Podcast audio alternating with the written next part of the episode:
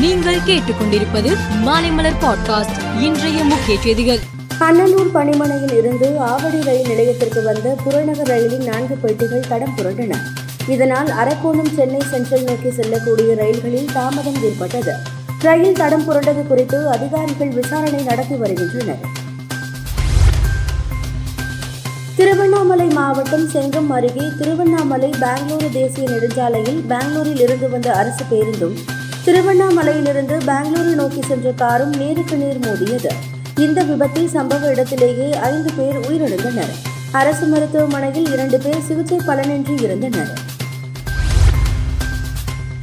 அதிக கட்டண வசூல் என கோரி சிறைப்பிடித்து உள்ள நூற்றி இருபது ஆம்னி பேருந்துகளை விடுவிக்க வேண்டும் என வலியுறுத்தி இன்று மாலை ஆறு மணி முதல் ஆம்னி பேருந்துகள் இயங்காது என தென்மாநில ஆம்னி பேருந்துகள் கூட்டமைப்பு அறிவித்தது. ஆனால் அனைத்து ஆம்னி பேருந்துகளும் வழக்கம் போல் இயங்கும் என தமிழ்நாடு ஆம்னி பேருந்து உரிமையாளர் சங்கம் அறிவித்து உள்ளது. இதற்கிடையே ஆம்னி பேருந்து கூட்டமைப்பினருடன் தமிழக போக்குவரத்து துறை அமைச்சர் சிவசங்கர் பேச்சுவார்த்தை நடத்த உள்ளார். இஸ்ரேல் அமாஸ் இடையே கடந்த ஏழாம் தேதி முதல் மோதல் நீடித்து வருகிறது. இரு தரப்பிலும் ஆயிரக்கணக்கானோர் உயிரிழந்தனர். இந்நிலையில் பிரதமர் நரேந்திர மோடி ஜோர்தான் மன்னர் அப்துல்லாவிடம் தொலைபேசி வாயிலாக பேசினார். அப்போது காசாவில் மக்களின் பாதுகாப்பு மனிதாபிமான சூழ்நிலையை தீர்க்க ஒருங்கிணைந்த முயற்சிகள் தேவை என வலியுறுத்தினார். கர்நாடகாவில் முதல் மந்திரி சித்தராமையா தலைமையில் ஆலோசனை கூட்டம் நடந்தது. அதன்பின் கர்நாடக கல்வித்துறை மந்திரி சுதாகர் செய்தியாளர்களிடம் கூறுகையில் கர்நாடகாவில் அனைத்து போட்டித் தேர்வுகளிலும் மாணவிகள் இஜாப் அணிந்து தேர்வு எழுத அனுமதி வழங்கப்பட்டது. ஏற்கனவே மாணவிகள் இஜாப் அணிந்து நீட் தேர்வு எழுத மத்திய அரசு அனுமதி வழங்கியுள்ளது. எனவே காங்கிரஸ் அரசு எடுத்துள்ள முடிவு எந்த விதத்திலும் தவறு கிடையாது என்றார். இஸ்ரேலுடனான தாக்குதலின் போது அமாஸ் அமைப்பினர் பலரை பிணை கைதிகளாக பிடித்து சென்றனர். அவர்களை விடுவித்தால் மட்டுமே போர் நிறுத்தம் குறித்த பேச்சுவார்த்தை நடத்தப்படும் என அதிபர் ஜோ பைடன் வலியுறுத்தினார். இந்நிலையில் மனிதாபிமான அடிப்படையில் இரண்டு இஸ்ரேல் பிணை கைதிகளை அமாஸ் அமைப்பு விடுவித்துள்ளது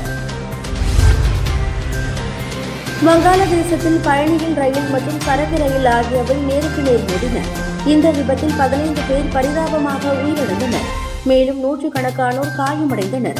விசாரணையில் தண்டவாள பாதைக்காக மாற்றப்பட்ட போது இரு ரயில்களும் மோதிக்கொண்டது தெரிய வந்தது. விபத்து குறித்து விசாரணை நடந்து வருகிறது.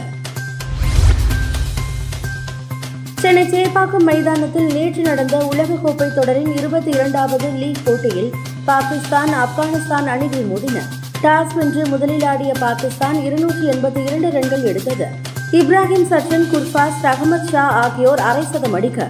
ஆப்கானிஸ்தான் இரண்டு விக்கெட்டுக்கு இருநூற்றி எண்பத்தி ஆறு ரன்கள் எடுத்து அபார வெற்றி பெற்றது. பாரா ஆசிய விளையாட்டுப் போட்டியில் இந்தியா பதக்க வேட்டையை தொடங்கியுள்ளது. போட்டியின் முதல் நாள் முடிவில் இந்தியா மொத்தம் பதினேழு பதக்கங்களை வென்றுள்ளது.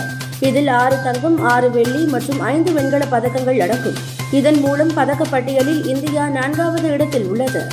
மேலும் செய்திகளுக்கு மாலை மலர் பாட்காஸ்டை பாருங்கள்.